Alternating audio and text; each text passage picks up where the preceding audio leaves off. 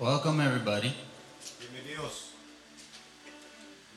The Church of God, Iglesia de Dios, the Bride of Christ, Cristo, brothers and sisters, hermanos y hermanas. Can we all stand? Get ready for worship, please.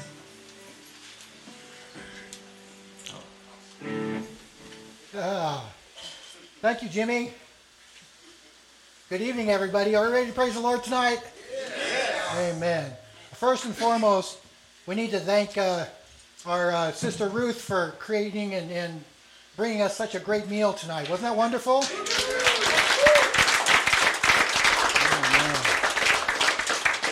Amen. It's good to celebrate with your family, isn't it? Amen. Amen. Praise God.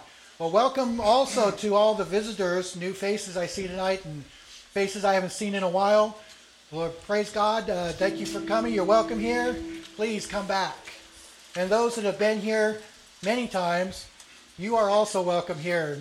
You need to come back as well. Amen? Amen. All right. I'm going to read some verses, then we'll pray and get in some praise and worship. It says, "To you, O Lord, I lift up my soul. O my God, I trust in you. Let me not be ashamed. Let not my enemies triumph over me. Indeed, let no one who waits on you be ashamed. Let those be ashamed who deal treacherously without cause. Show me your ways, O Lord. Teach me your paths. Lead me in your truth and teach me, for you are the God of my salvation. On you I wait all the day." Amen? Amen. Amen. We're going to have our brother Blake pray us in, and then we'll get into some praise and worship. Amen? Heavenly Father, thank you for this wonderful day that you've given us. Thank you for this wonderful time that you've given us to come together and lift up your name and praise you and sing worship to you, Lord God. Heavenly Father, I lift up the worship, I lift up the prayer and the service as well, Lord. It'll all go according to your plan. Again, I thank you so much for everything that you do for us. In Jesus' name I pray. Amen. Amen. Amen. In the spirit of Mexican Independence Day,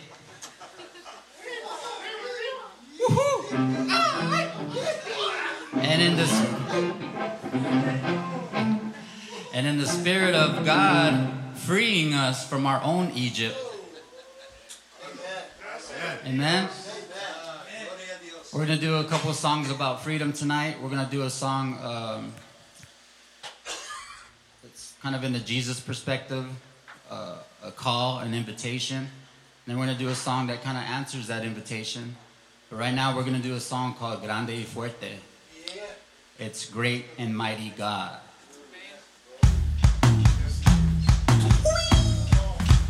Amen. Amen.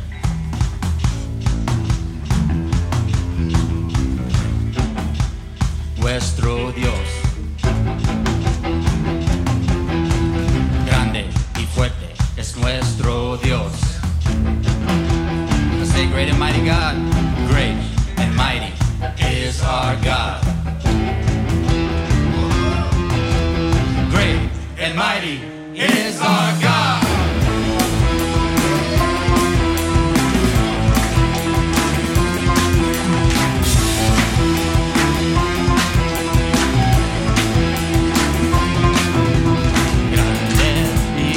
Fuerte es nuestro Dios. Grande y fuerte es nuestro Dios.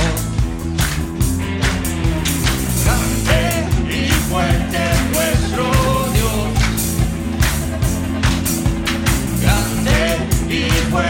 nuestro Dios. Vestido en majestad.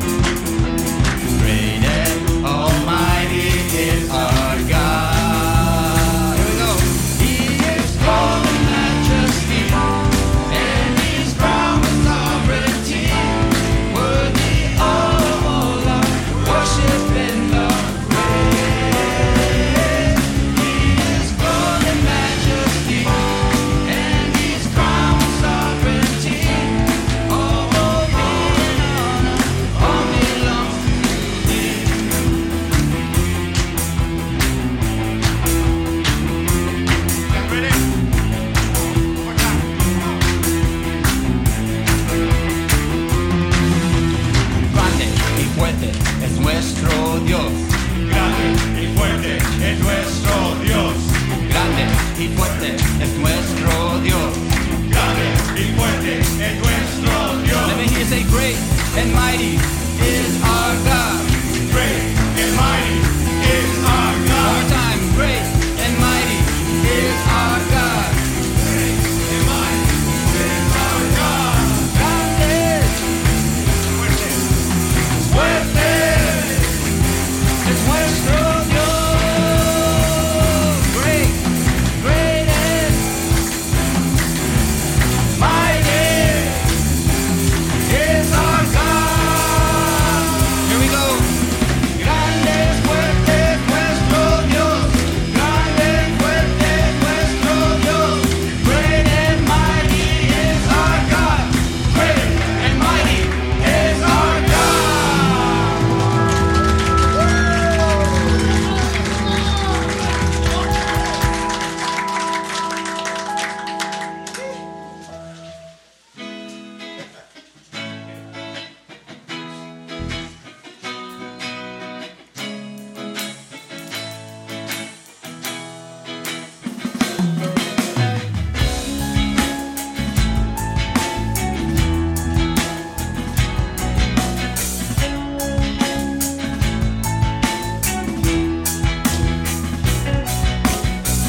I won't forget the wonders of how you brought deliverance, the exodus of my heart. You found me, you freed me, held back the waters for my release. Oh Yahweh, sing it out. You're the God who fights for me, Lord of every victory. Hallelujah, hallelujah. You have torn apart the sea.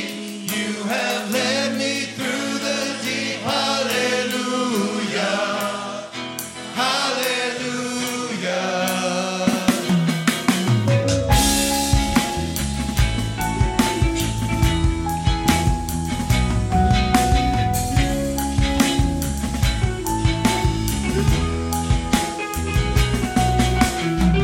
A cloud by day, the sign that you are with me. The fire by night, the guiding light for my feet. You found me, you freed me, held back the waters for my release. Oh Yahweh. Come on, church, sing it out. You're the God who fights for me, Lord of every victory. Hallelujah, hallelujah. You've torn apart the sea. You have torn apart the sea. You have led me through the deep. Hallelujah, hallelujah. You're the God who fights for me. You're the God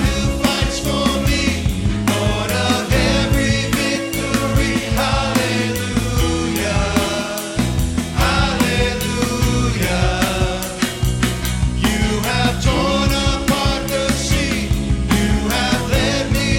You have torn apart the sea. You have led me through the deep. Hallelujah, hallelujah. You stepped into my Egypt. You took me by the hand.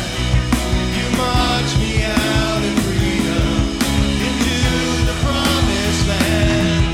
And I will not forget you, God. I'll sing of all you've done. Death is swallowed up in victory by the fury of your love. You're the God who fights for me, Lord of every victory. Hallelujah, hallelujah. You have torn apart the sea. You have led me through the deep. Hallelujah, hallelujah. Let's sing that chorus one more time, church. You're the God who fights for me, Lord of every victory.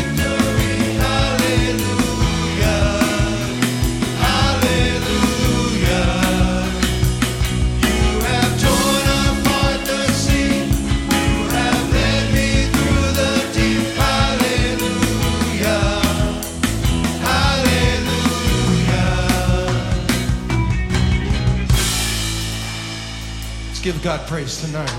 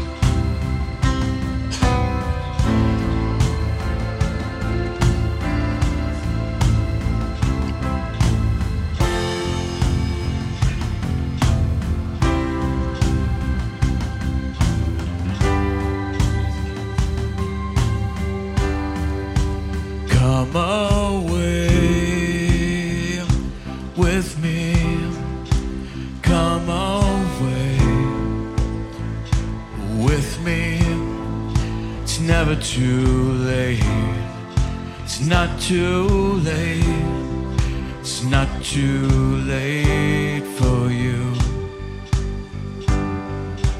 I have a plan for you, I have a plan for you.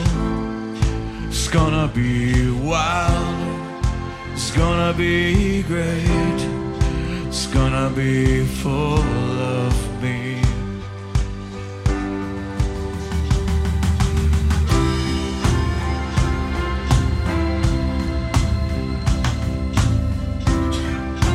Sing that verse again. Come away with me, come away with me. It's never too late, it's not too late, it's not too late for you. I have a plan for you, I have a plan for you. It's gonna be wild, it's gonna be great, it's gonna be full of me.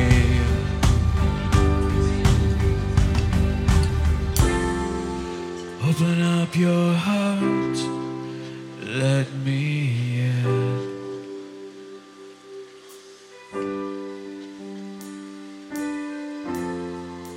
Open up your heart, let me in.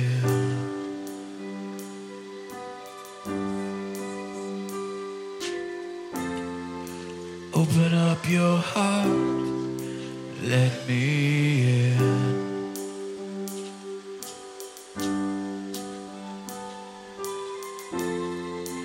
Open up your heart, let me in.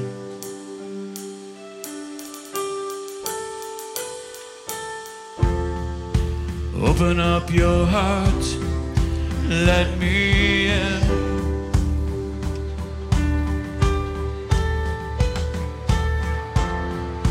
Open up your heart, let me in. Open up your heart, let me in. Open up your heart, let me in.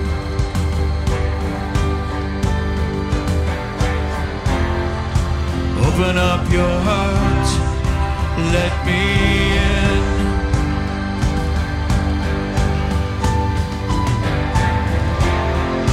Open up your heart, let me in.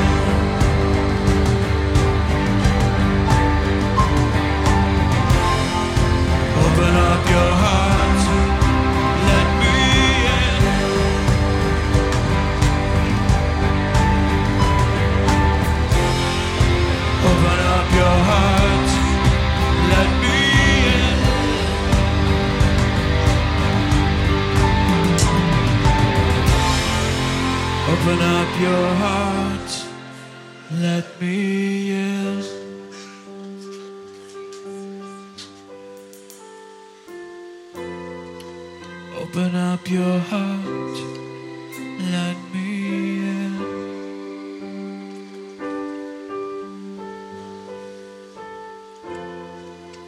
Open up your heart, let me in.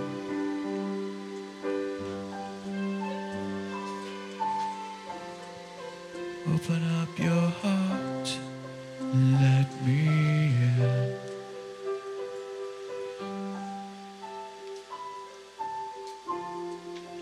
Open up your heart, let me in.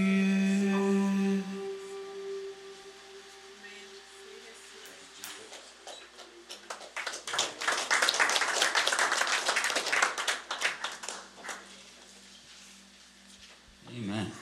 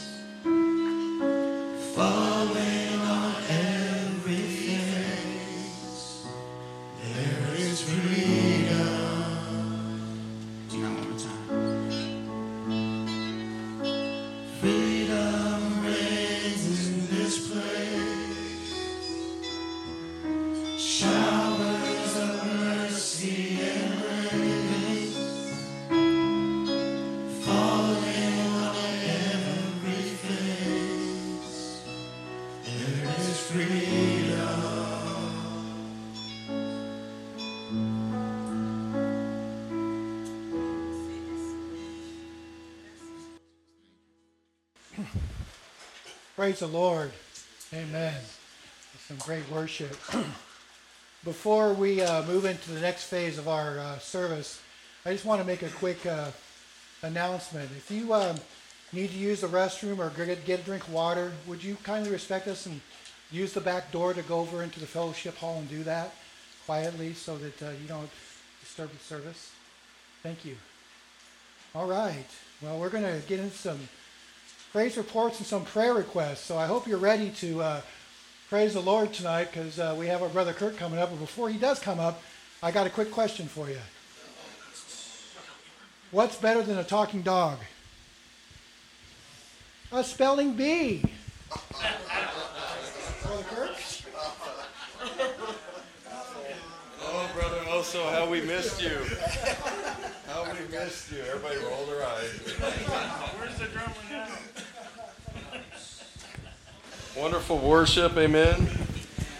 I feel like the Lord has transported the church from the yard and went right here, amen. I don't know if you guys feel that way. I'm just going to leave that right there. So there was a verse, Galatians 5:1. It is for freedom that Christ has set us free. Stand firm then, and do not let yourselves be burdened again by a yoke of slavery. I don't know about you, but I feel a little freer tonight. In Jesus' name, amen. Some of you guys know I work with a lot of guys in recovery and the Salvation Army and the Rescue Mission. And I get to see them when they come in bondage. And then I get to see each phase of their freedom. You know, when they allow the Lord to take over their heart, when they just simply believe and have faith that there's hope, and you see the lights come on, and there's somebody home, and his name's Jesus. And it's the most wonderful thing. And then you get to hear the stories about how families get restored. And the Lord just puts them together one piece at a time. And that's what he's doing here tonight. Amen. Thank you, Jesus. And I learned in the Spanish church, Jesus Cristo te ama. That's about as far as my Spanish goes. But I love the Spanish church on the yard. I'll tell you what, they were free. They didn't let anything hold them back. You know, I don't know about living in Mexico or some of the other Spanish countries, but all I know, if they know Jesus, they're free. They're free, and they have no shame in expressing it. So it was good to have a little taste of that tonight. We need some more of this. So what a wonderful celebration tonight. So we're going to get right into praise reports. And who would like to kick us off?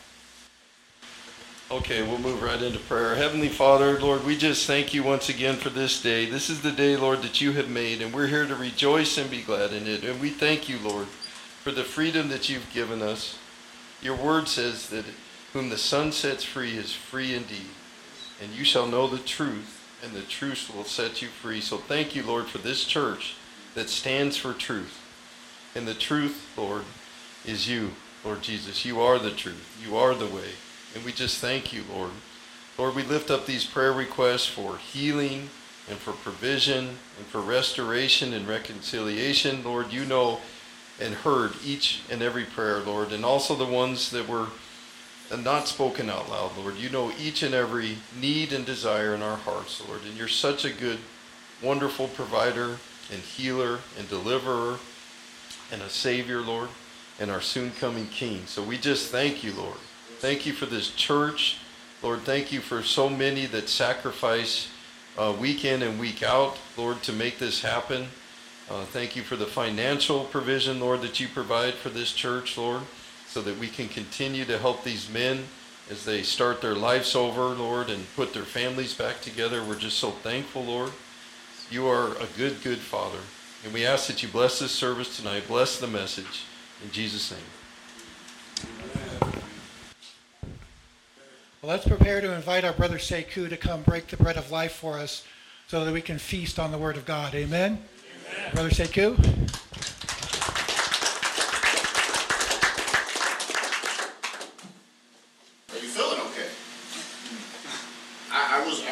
For another joke, and it never happened.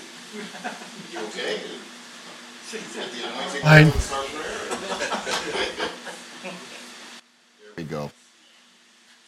It's interesting to see all the different parts that come together to bring something like today into fruition, to bring it to pass. Many different hands, many different people doing different parts, from the shopping all the way down to the preparing, the people outside over the grill. Of course, you know, now I know how to get Carlos to come to church. Just start the grill. Carlos and Luis will be right there. But to see all that come together, it's a great example of the body of Christ. The fact that each and every one of us has a part in the body of Christ, with Christ Jesus as our head. And so some of us are fingers, some of us are feet, some of us are elbows, ears, whatever the case may be. But each and every one of us has an important part to play in this body that Christ has put together through his blood. And it's an honor, it's joyous most of the time. Sometimes it can be a little tough, but that's part of it. But the thing is that to be part of this is so much more fulfilling than anything else you can find, because this is eternal. This is not something that's fleeting or passing away. This is eternal. We are not only knit together in love with each other, but with several churches, the churches that are around us, the body of Christ all over the world, people that have come before us and people that will be coming after us. However, in saying that, today we celebrated Mexican Independence Day. We honored the culture of Mexican Independence Day. And when I first moved to Arizona, in Minneapolis, there wasn't a large Hispanic, there is now, but there wasn't a large Hispanic culture in Minneapolis. It was largely, you were either Swedish, Norwegian, German, Vietnamese, Hmong, or Laotian. And then, you know, you got your blacks interspersed all throughout. Lately, it has become more multicultural. But even then, I never heard of Mexican Independence Day. It was just not something that was brought to my attention.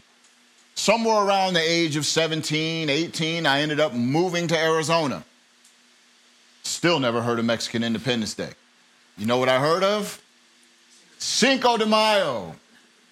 And I remember going, okay, I know what Kwanzaa is, and Christmas, and Hanukkah, and you know, Boxing Day even. What is Cinco de Mayo? And I never, at that point, you know, early 90s, so there's not a lot of internet and stuff like that. And Arizona was kind of segregated back then. So, you know, I didn't get an answer to that question. I just noticed that a lot of people on Mill Avenue who didn't speak any Spanish at all seemed to be celebrating this day at no end. And I was confused by that. Cinco de Mayo, it's even in Spanish, and it was celebrated on Mill Avenue. People were getting tore up. Okay, well, all right, that's weird, but Arizona's weird. Maybe it's the heat. Later on, I find out about Mexican Independence Day, which is what what we're doing today, the celebrating the culture of Mexican Independence Day. There is a sharp contrast between Cinco de Mayo and Mexican Independence Day. Cinco de Mayo is celebrating a victory against a French army in 1862, excuse me. Mexican Independence Day is celebrating an 11-year war, but it, ironically enough, isn't celebrating the end of it, it's celebrating the beginning of it. The call to rebel that was, ironically enough, done by a priest, to rebel against Spanish authority in order to become their own nation. So for the Mexican and a lot of people surrounding there, because it's not just Mexican, but for Mexican culture and a lot of the surrounding countries, this means the end of Spanish rule. Like we celebrate in the United States, the Spirit of 76, Independence Day. Well, this is their equivalent. Cinco de Mayo celebrates a battle. Mexican Independence Day celebrates an entire war that delivered Mexico into itself. Why do I bring up this contrast? Because the importance of Mexican Independence Day has largely remained untouched. It is what it is. The importance of Cinco de Mayo has been, for a lot of people, watered down, misappropriated, and taken away from its original culture, and then turned into something that is not nearly the same as what it celebrated in its original culture. Well, why is this important to a Christian? Because today we are going to be talking about who God is. And there is a difference between people who recognize who God is and say, nope, this is my God. You can't rename him. You can't relabel him. You can't put something else on him. He is who he says he is. You can do your best Denny Green impression. Some of y'all go that far back. But he is who he said he is. I won't do it. But then we battle a culture that wants to reappropriate who God is, and we as a church cannot let that happen. So let's all stand. I didn't even tell you what scripture to go to, and that's fine. Jeremiah, the 9th chapter, Jeremiah chapter 9, and we're only going to be reading 2 verses. Now, part of this is so that all y'all who ate all that wonderful food can work it off.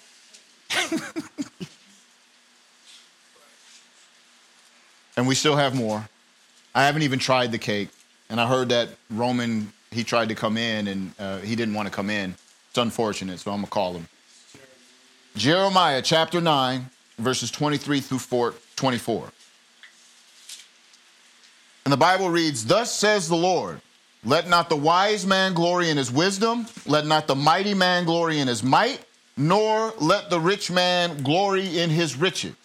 But let him who glories, glory in this, that he understands and knows me, that I am the Lord, exercising loving kindness, judgment, and righteousness in the earth. For in these I delight," says the Lord. Let's pray. Father, in Jesus' name, once again, on this Saturday, as you have blessed us with so many Saturdays, but on this Saturday, we come before you, not just asking for your word, but expecting your word, your spirit to speak to each and every one of us. Lord, let your word flow in us, through us, edify us, encourage us. Let us learn from you today. And let it not only be something that we retain in order for us to grow, but something that we can turn around and be a blessing to others. And also, most importantly, to know who you are and proclaim who you are. In Jesus' name we pray. Amen. You may be seated. Who God is extremely important if you're going to call yourself a Christian. If you're going to be a Christian, it's like marrying somebody and not knowing who they are. You don't blind date Mary. That's not a good idea. And many people will come to Christ and they're seeking salvation. They're seeking deliverance. So they get to a point where they realize sin is sin. If I don't find a way to atone for sin, I'm going to hell. However, I can't atone for sin, but there is one who did. Okay, I believe in Jesus. Well, do you accept him as your Lord and Savior? Well, I believe in Jesus. No, do you accept Jesus Christ as your Lord and Savior? Do you give your heart to the Lord Jesus Christ? Do you believe that he died for your sins? So to come to Jesus isn't just, okay, I'm saved. It's recognizing him as king. It's recognizing him as master. It is recognizing him as Lord. It's not just saying I am a friend of God, but also recognizing his sovereignty.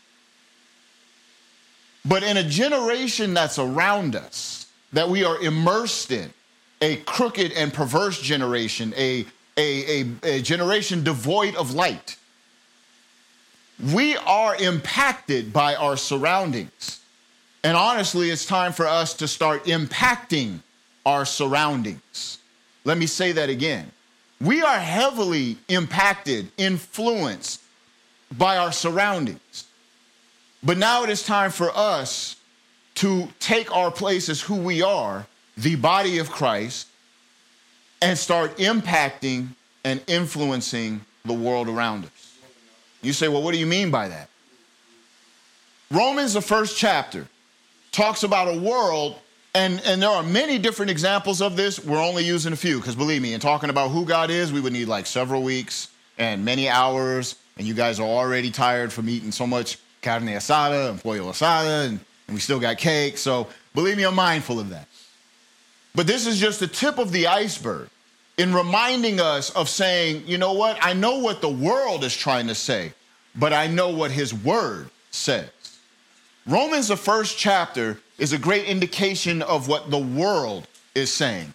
For since the creation of the world, his invisible attributes can be clearly seen, being understood by the things that are made, even his eternal power and Godhead, so that they, that is all of us, are without excuse. Next verse. Because although they knew God, they did not glorify him as God, nor were they, where's Parker at? Nor were they what, Parker? Thankful. Nor were they thankful. But became, y'all don't think I listen. I listen. But became futile in their thoughts, and their foolish hearts were darkened. Next verse. Professing to be wise, they became fools and changed the glory of the incorruptible God into an image made like corruptible man and birds and four-footed animals and creeping things. Now, is this somebody you want telling you who God is? Absolutely not. The answer is no. The answer is no, absolutely not. That would be like somebody who doesn't know football trying to become my coach. It's not going to work because you and I don't speak the same language and we don't look at what we're in the same way. But the world has a reason why it wants to take God out of their knowledge. Because men love darkness because their deeds are evil. So they would love to say, let's repackage and reframe who God is so that now instead of having to bow down to his word and his sovereignty and his will, we can just make him our buddy and our friend, and then we can do what we want to do, which is completely the opposite. In order to further this on, not only is it that they have to swallow the red pill and go on and believe this lie for themselves, but now they got to get you to try and bite in on it, to get you to give your consent to it, to give you to say, you know what, that's plausible. And so while you say Jesus Christ is the Son of God, and believe me, in the culture that I grew up in, Moorish Temple Muslims, Vice Lords, several different groups, you would talk about Jesus Christ and they say, well, he was a prophet. We'll give him that. He was a man. But calling him the Son of God, God walking in the flesh, the only person who walked the earth in hypostatic union, we can't go that far. Why? Because if they acknowledge that Jesus Christ is the Son of God, then why are they worshiping what they're worshiping when there is no way to the Father except by Jesus? So in order to protect their fraudulent claim to who God is, they have to try and get the church to buy in on it. They have to try and get the Christian to buy in on it. And unfortunately, we don't like conflict. Yeah. We don't want to hear it. So sometimes we'll just, okay, maybe not us, maybe not you guys. So I'll put it on Sekou. Sometimes we just want to get along. We just want to say, yeah, I see that. Instead of saying, no, that is not accurate. When I was a teacher's aide, the boss was a woman. Not that that's a bad thing. It's just she was a very educated Southern woman, very up there in age, like 70-something. And I don't mean she's old and decrepit. It was the fact that she had seen and heard and gained a lot of wisdom when she walked this earth. But for some reason, she left the Methodist church to become another M, the Mormon church. I ignored it for a while. I left it alone. But then she came to me one day because she knew what I did on the yard. And she says, have you ever considered the Mormon, all the gobbledygook that they do? And I was like, I better be careful because we are on Spotify and they hear this, they might get mad. But anyways, she said, well, have you ever researched it? Now, in doing this for as long as I've done it, I've researched Mormonism, Jehovah's Witness, Seventh-day Adventists, you name it, parachurches, not churches, regular churches, different denominations. The history of the church had been educated in it. But for the sake of argument, I said, no, not really. So, of course, what'd she do? Yeah, she goes right to the office and she comes out. She puts this book on my table, Doctrines and Covenants. She said, well, why don't you read this? I know what people say, but why don't you read this? I never read it.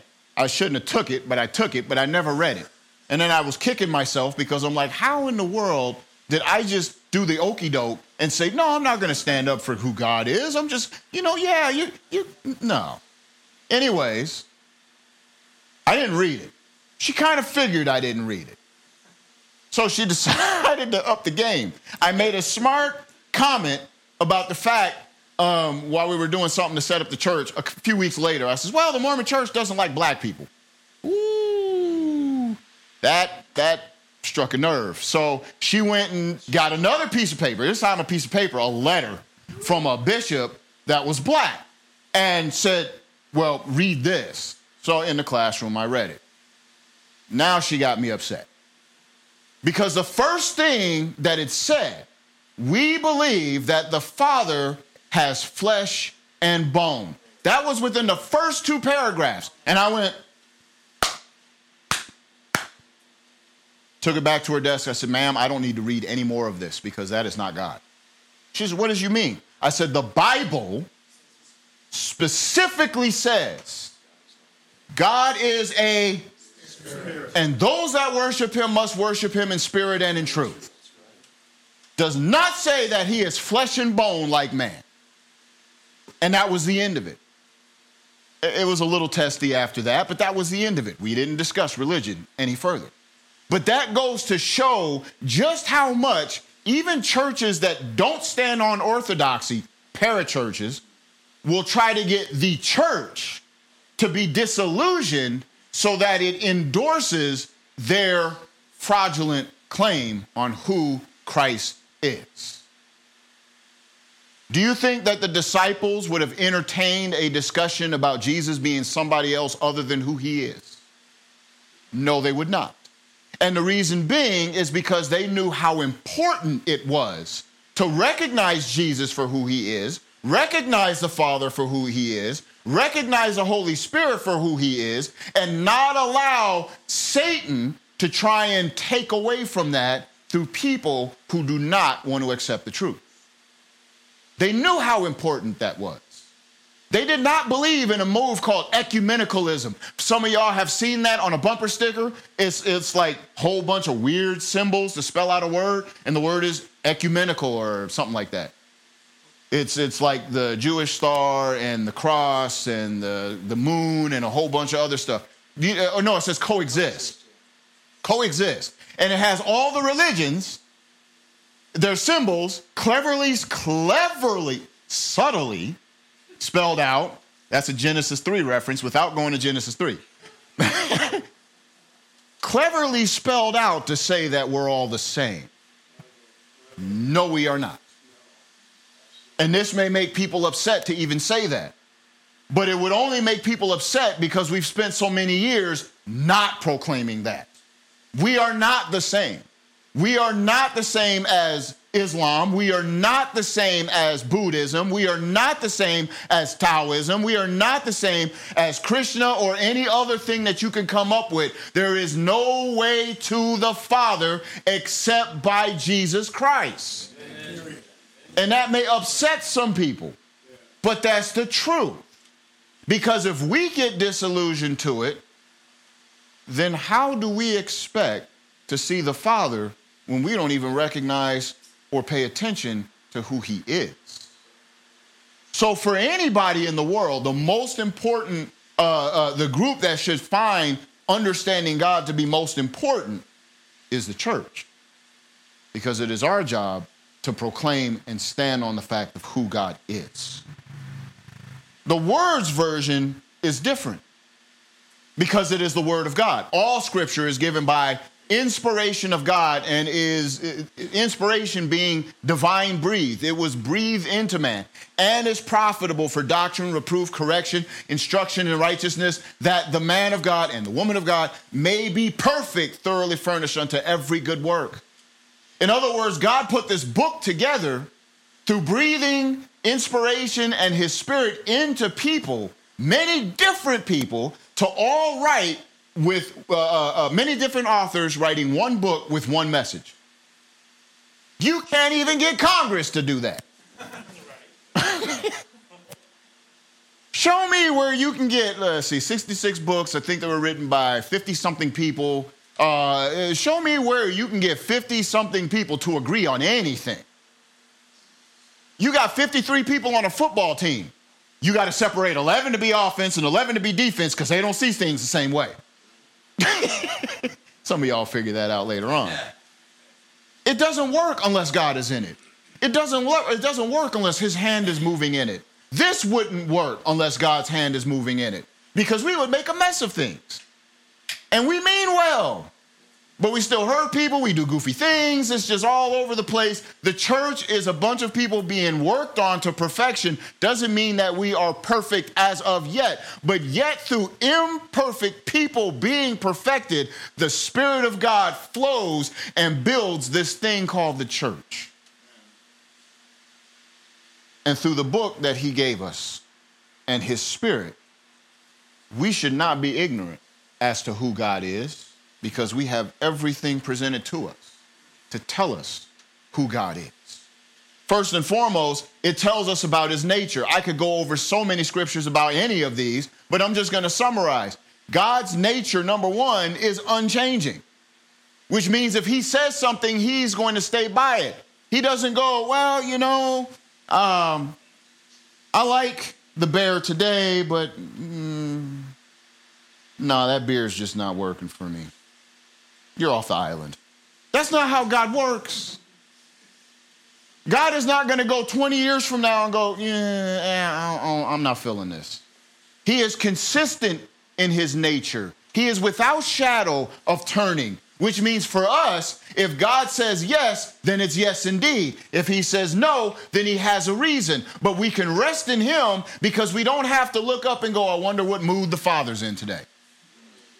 We already know what tips his hat. If we come in here in arrogance and pride, guess what? He's not happy with that. If we come in here in humility and broken and saying, Father, here I am, send me where you need me to go. He says, the eyes of the Lord look to and fro throughout the earth, looking to see whose heart is towards him so he can show himself strong through them. He looks for people who are looking for him, not running away from him. He had to go chase Adam. Adam, where are you? Where are you? You said, well, he ought to know who Adam is. He didn't know this Adam. That's not the Adam he created. This fallen Adam. That's not the Adam he created. So he had to call that Adam out. The Adam he created would have said, I hear my Father and I am going out to meet him. This Adam is not what I created. I didn't create somebody to run from me. How many of y'all, with the exception of Richard, would like a dog that would run away from you?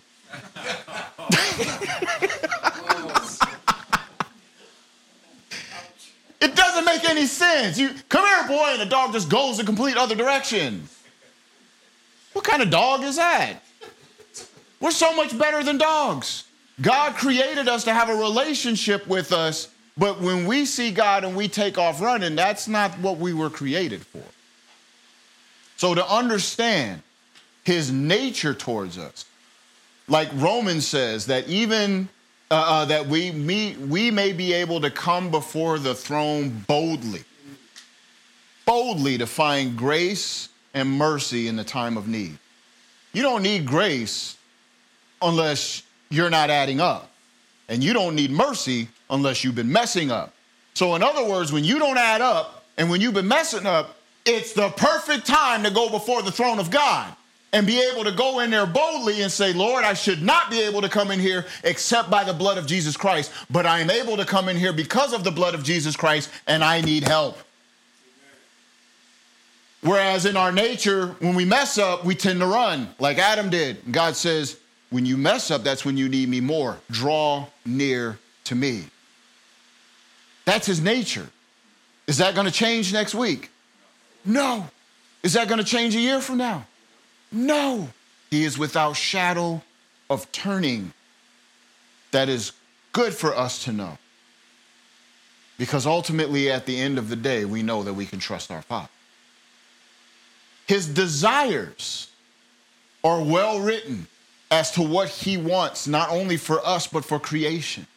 And to get familiar with that and recognize that the way that this thing exists, this world, this earth, the ball of dirt we live on, and the way that we live is not what God intended, and he intends to provide redemption for creation, should be something that everybody rejoices about unless they're not seeking redemption.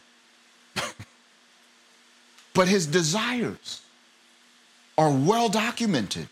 His works are well documented from Genesis all the way to Revelation, from the works he's done all the way to what he's preparing to do, well documented. And it says that his works and his testimony make wise the simple, that we can look at what God has done and go back to the first point, that he is without shadow of turning and change, which means that if he has done it, he will continue to do it until the day of Jesus Christ, which means if he didn't leave you behind in your mess, what makes you think he's going to leave you behind now?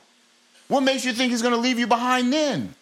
He is constantly at work on the inside of us, and his previous works are a testimony of how great, and just like David said, a lion, a bear, they prepared me to take on the giant, then all of your experiences, bad and good, are preparing you for the mission that God is calling you for. You say, well, I've had some real bad happen in my life. I don't doubt that, especially if you're here. Because we're all in the same boat, remember? So I don't doubt that. And what I mean is not, well, you stole a cookie and you got a whooping for it. No, I'm talking about near-death experiences, tragic things, things that happened to you couldn't process when you were younger, evil that happened to you. And when you get older, you end up perpetuating evil because it's what you know. And it's a way of trying to understand it. And some of y'all looking at me like, wait a minute. Let me pause for a second. And I might get an upset phone call after this. I don't like murder movies. It's crazy to me. It's entertaining to some people. Oh, it's a murder mystery, and we get to watch it, and I know. The thing about it is, have you ever asked the question why we are so infatuated with murder mysteries, but we are shocked and horrified by actual murder? Because we can't control actual murder. There's nothing, and I'm not saying this to cause you to live in fear, but there is nothing to stop anybody from running into your house or running into your car, doing whatever, and attempting to take your life. There's nothing really. The police can't be everywhere all at once. They're usually last to the scene. So, we don't like admitting that that's uncomfortable, that's fearful. So in order to embrace the randomness of murder, we decide to make it entertainment. That way we can watch it in a safe environment and go, ooh, wow, that's messed up. And then turn around and see a nice little resolution where they catch the bad guy at the end and the show's over and everybody goes home till next week when it's another person dying and we do the whole thing all over again. It's a form of embracing the thing which you fear.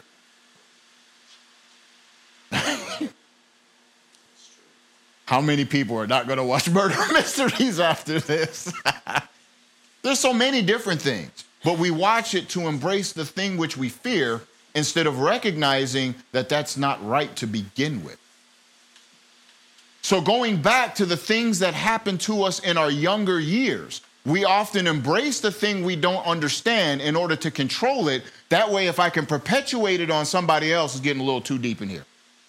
If I can perpetuate it on somebody else, I may not be able to get back at the person who did it to me, but I can sure take what they did, take their evil, and control it. And that's not how God works. What man meant for evil, God meant it for good.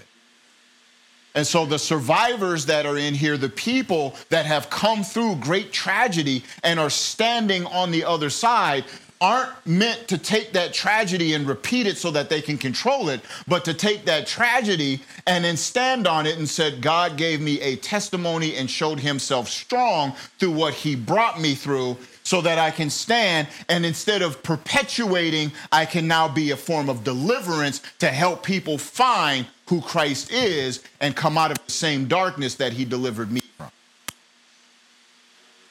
A little too deep.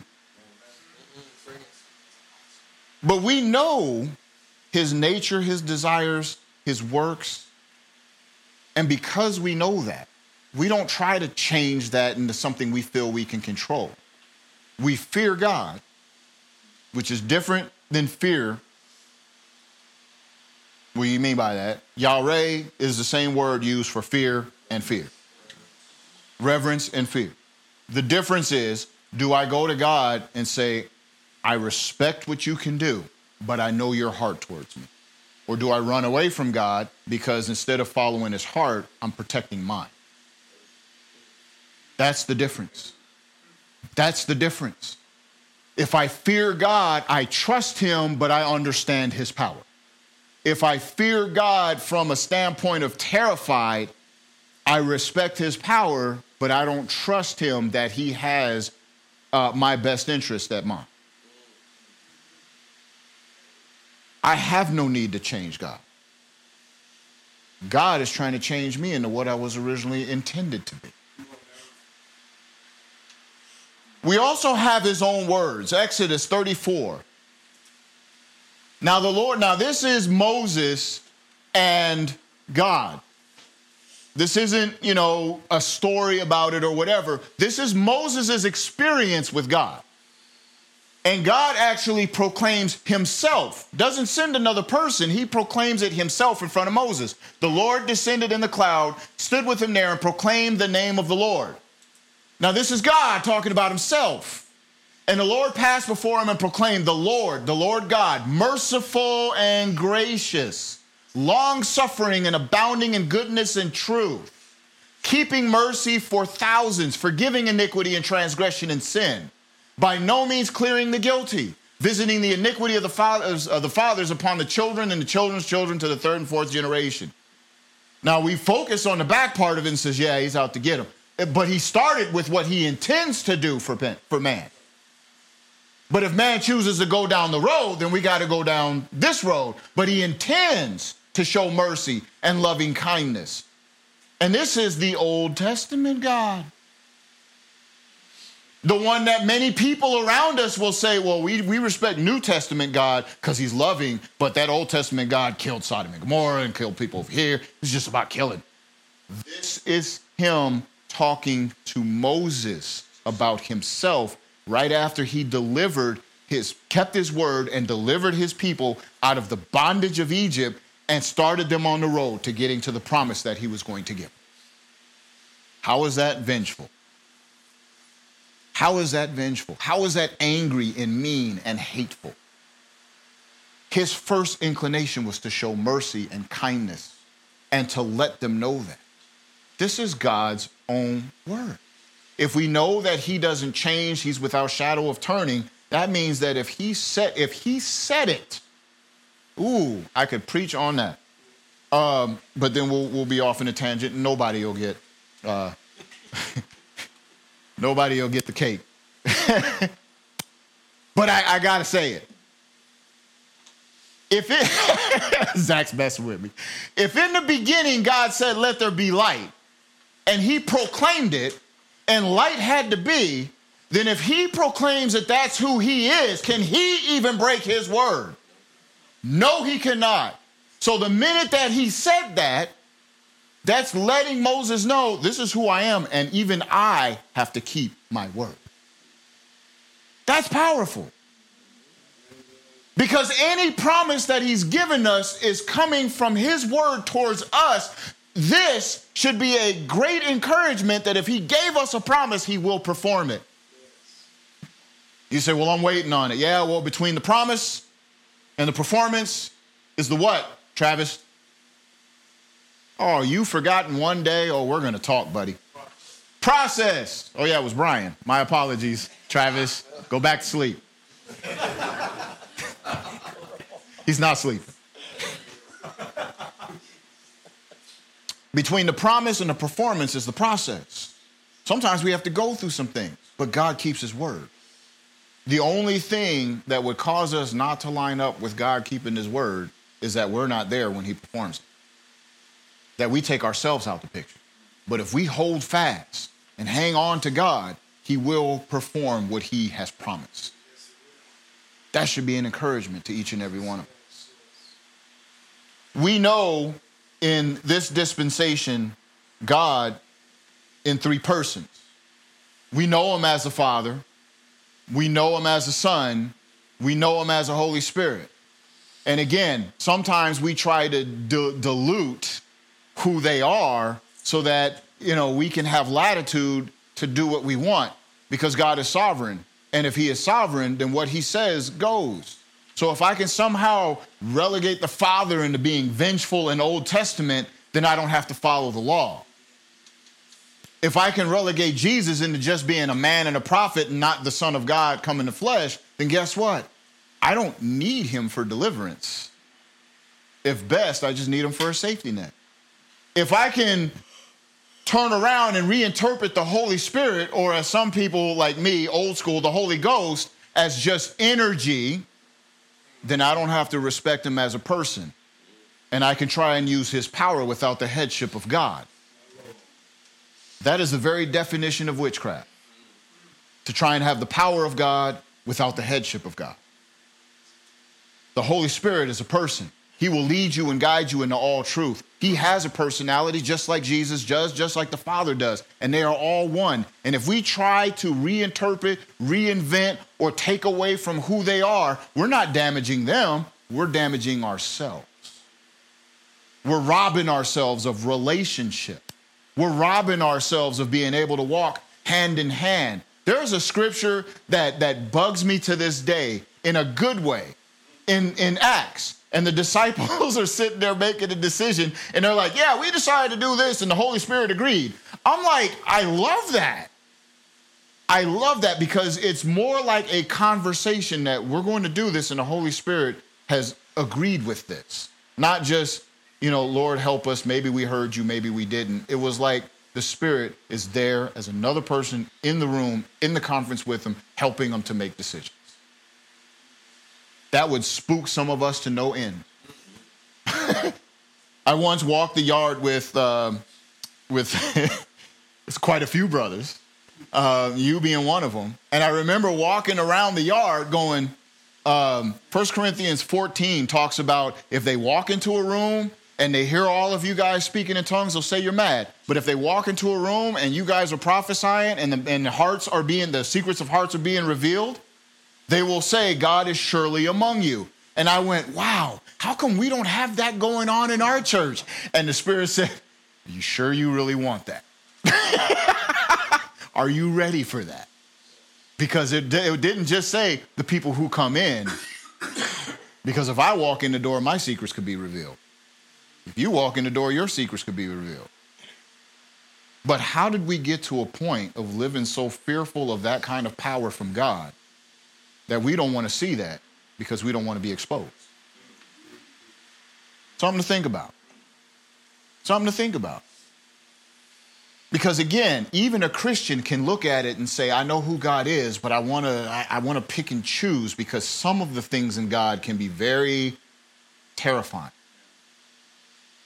But if he's doing it so that you can be blessed, so that you can be free, so that you can be delivered, so that you can have a relationship with him and understand and know him, then at some point we get so fed up with flesh and with sin and with all these things going on that we say, Lord, cut it loose. Just cut it loose. Just cut it loose. Just take it. Just get rid of it. It doesn't provide me anything. It doesn't bless me. Lord, I need to know you, as a deer pants for the water, so my soul hungers after you. I don't care if there's a lion over there. I don't care if there's an alligator. I won't even try to figure out how it got there. I know I need that water, and I'm going to get through whatever is in my way to get it. I know I need God, and if it means that I have to be careful with what you say. If I know it means that I'm going to have some things cut loose, I'm going to have to trust my God in the middle of the pain. And right now, that's a little too close to home. Some of y'all find out about it later. It is also important to know who he is to us. It's one thing to say that God is all-powerful and up in heaven doing what he's doing, and we're just down here trying to make our way. But God desires a relationship with us. Not just, I am God, hear me roar. But to have a relationship. to be able to show you who he is, and then to be able to walk so he can show you who you are. Oftentimes in prayer, we go to him with who we are in the moment and what we got going on in the moment. But that is not the totality of who we are. And he wants to communicate with us and say, let me tell you, Blake, who you actually are. Let me tell you, Anthony, who you actually are. Oh, I got this problem. I'm a mess. I got this. I got that. That's what you see. How many of us have ever walked into our prayer closet, got down, and said, Lord, show me as you see me. Show me as you see me, because you might be pleasantly surprised at how much God wants to deliver you from stuff that you hold on to, that you think is benefiting you, and God says, all that is doing is robbing you of the agency that I have created you to be. I've created you to be much more than this. He's given us a stone, a new name. New name. I mean, I kind of like Sekou now. I didn't like Sekou during elementary school because kids are mean. But I've been called, I got a book with people from the church that have called me Sekou, Sekou's event, Melchizedeku, all these other different, Ku Ferrigno. Thank you, Amon, for that one. But they were doing it, and they were doing it in love. Kids don't know how to love, so they were just, I was called psycho and sicko and all sorts of other things as a kid. It's just mean. But the fact that there's a name for me that further identifies me more so than the name that was given to me in my fleshly walk, that is huge. He is to us our creator. We were made not just by some blueprint that God says, oh, this is a good idea, I'm going to make man. We were made in his image and likeness. He is our redeemer. The fact that the creation fell, he didn't just leave it to its own devices. He says, I got a plan for that so I can bring you back to me. He is our Father, not just our God. I am so meddling today. It's been a weird week. But do you realize how many of y'all have ever been married or are married? Now, imagine if you introduce your wife all the time as, this is the wife. Meet wife. This is wife. Say hi to wife. That's wife. Wife is real good taking care of all the stuff she's doing. That's wife. Wife is awesome. Wife has a name. Husband has a name. People have names. God has a name. Several names.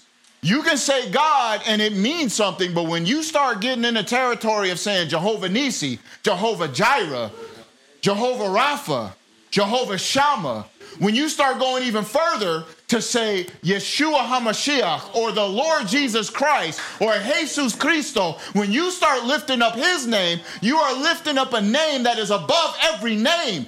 Name of cancer, name of illness, name of sin, name of sinful desires, name of problems, whatever it is, the name of Jesus Christ is over all of that. Start getting personal with it. You don't go and say, in the name of the Most High God, I'm going to say, come off of him. No, in the name of the Lord Jesus Christ. Yeah, you know who that is. I know who that is. We all know who that is. Bow down. You don't think names are important? Go to Acts. This is off topic, but go to Acts and look at the story where the guy says, I cast you out in the name of Jesus that Paul preaches. And that demon said, Jesus I know, Paul I know. Who are you? And then he got leapt on and beat up and all sorts of stuff happened.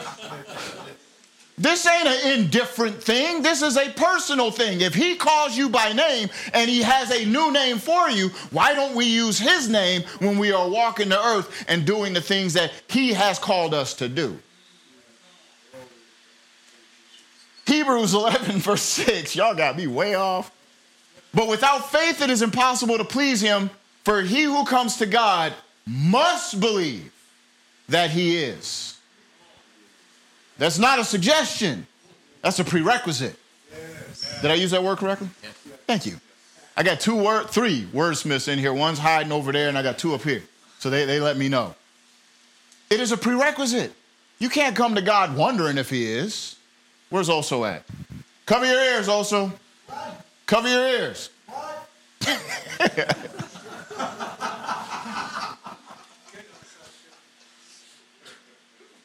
Have you ever heard of the agnostic, dyslexic insomniac? Stays up all night wondering if there's a dog. That's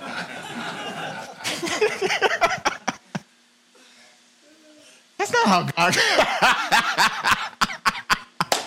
That's not how God called us to be. Just like if you call wife, you know she's there. You believe she's there. You're not calling her for no reason whatsoever. You're calling because you're expecting somebody to pick up on the other end of the phone. When you go to God in prayer, do you believe that he's listening, or do you just kind of hope that he's listening? Maybe he's busy. No. We must believe that he is, number one. Number two, and that he is a rewarder of those who diligently seek him. Not just half-hearted, pick up the Bible once a month or whatever. We meddling. We need to get to that cake because y'all might run me out of here. Diligently. Diligent. Some of us will diligently seek a next high, but more so than we diligently seek God. You say, well, what do you mean by that? Well, we diligently seek that cup of coffee first thing in the morning before diligently seeking him in prayer and saying, good morning, Lord, here I am, there you are, what do you have for me today? Then I will go get the coffee. Some of y'all thought I was talking about other addictions. Well, that's in there too. But all of it's common. Are we putting something before our relationship with God? Or are we saying that everything else needs to find its place? I need to find him first. I need to get reestablished with him first. I need to see him, then I will talk to you. Diligently seek him. To lift up every nook, every cranny, turn over every leaf and say, okay, God, I'm looking for you. I'm looking for you. Do you... Somebody earlier today was talking about running away from Satan and drawing near unto God. Well, what does that Bible say? Draw near unto God and he will. So if you are diligently seeking him, guess what he's doing? Oh my goodness. Oh man. You say, well, he knows where I'm at. Yeah, he knows where you're at, but he's also diligently seeking where you should be. He's also diligently seeking out all the things of which he called you to do and saying, let me put them in place so you can stand as a person I called you to stand as. He's not just seeking where you're at in that moment. He knows where you're at in that moment. But he's seeking where you need to be and what fulfills you and what it takes for you to become the person that he has called you to be. 1 Peter chapter 2, verse 9 and 10. But you, this is who we are to him. But you all, if you're from the South, y'all, usins. If you're from Chicago or New York, use guys.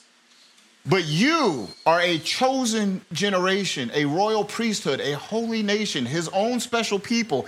If we would start admitting and confirming that instead of admitting that we're stupid or ugly or dumb or lazy or incompetent or any other thing that is going on that tries to proclaim a title over us and start saying, you may say that I am this, but my father has said I'm a chosen generation. You may have said that I'm an outcast, but he says that I'm a royal priesthood. Y'all may have said...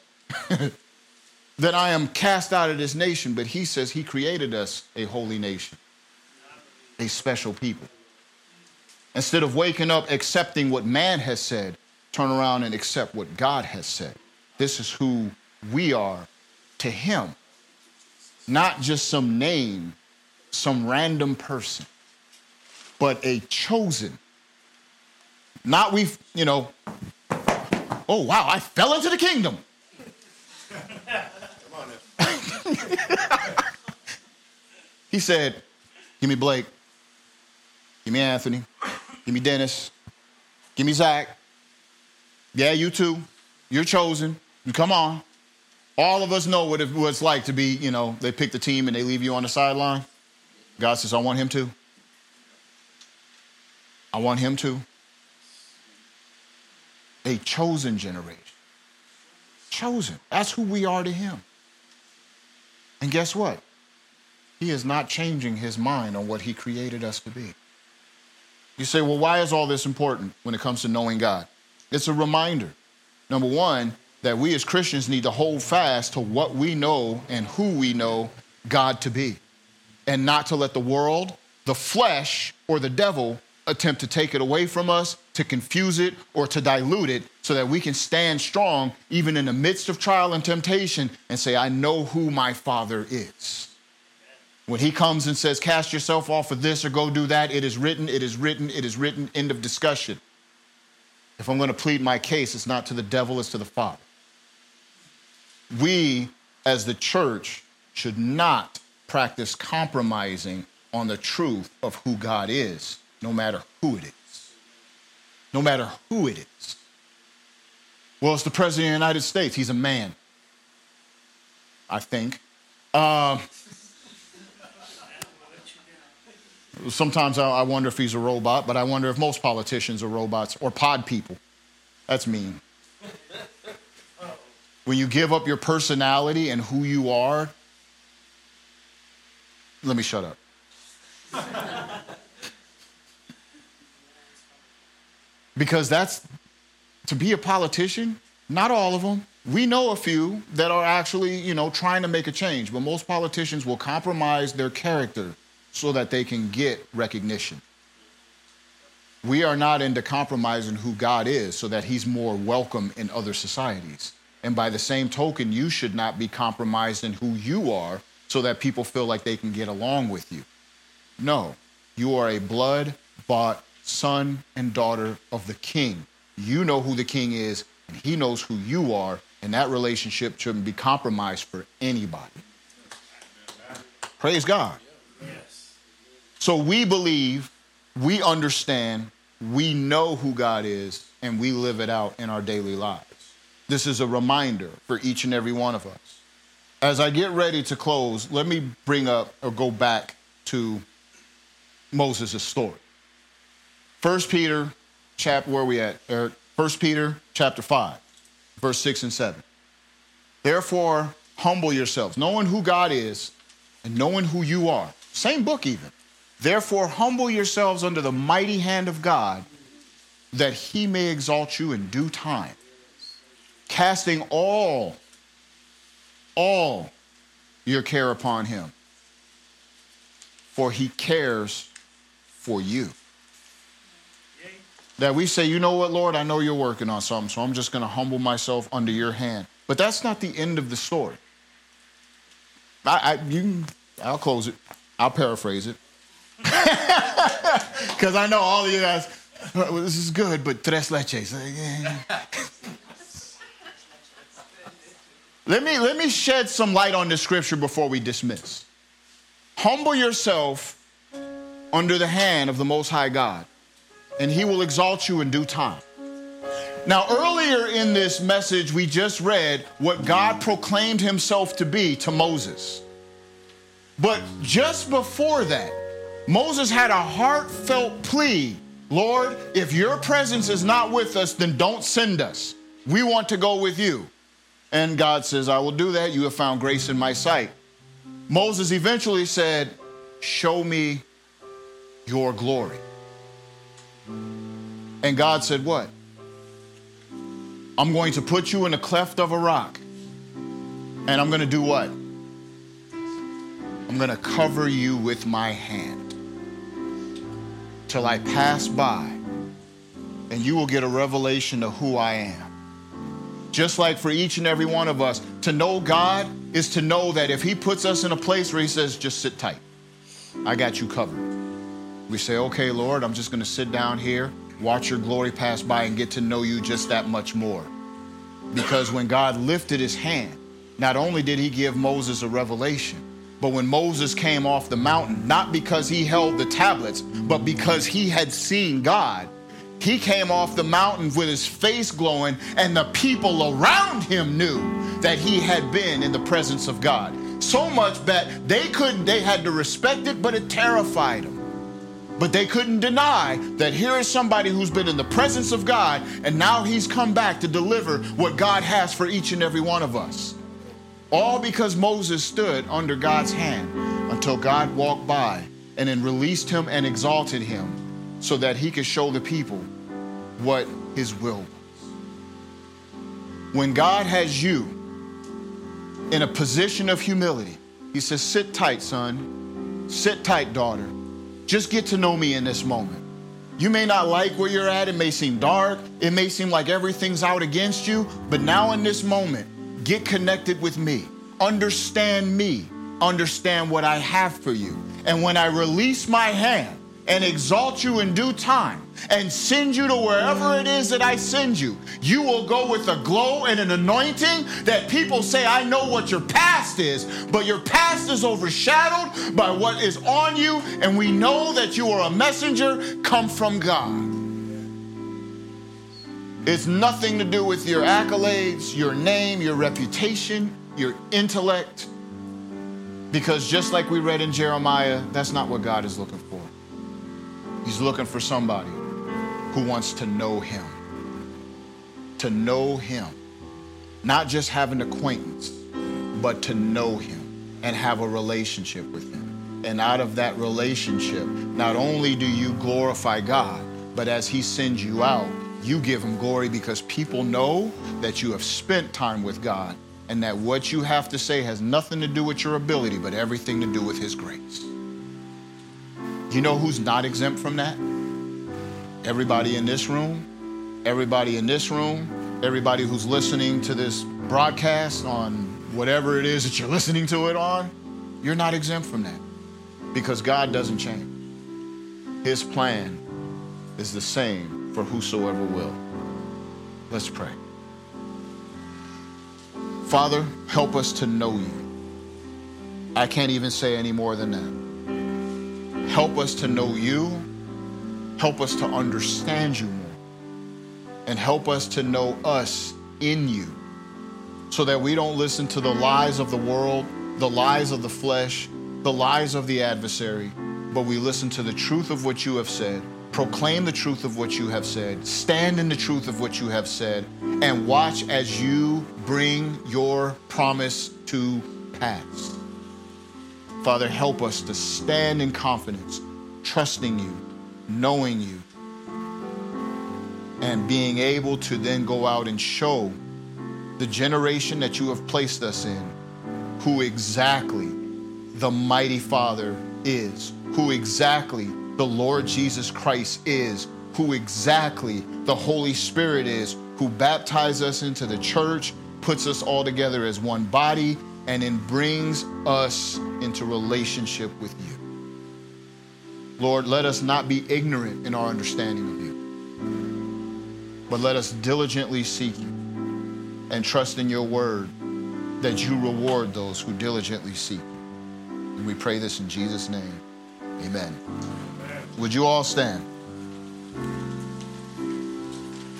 Week after week, when I have the opportunity, I'm not the only one, but when I have the opportunity to be able to preach, and some of the guys who come up here and preach have learned the very same thing, that oftentimes when we're preaching, we're not preaching at you.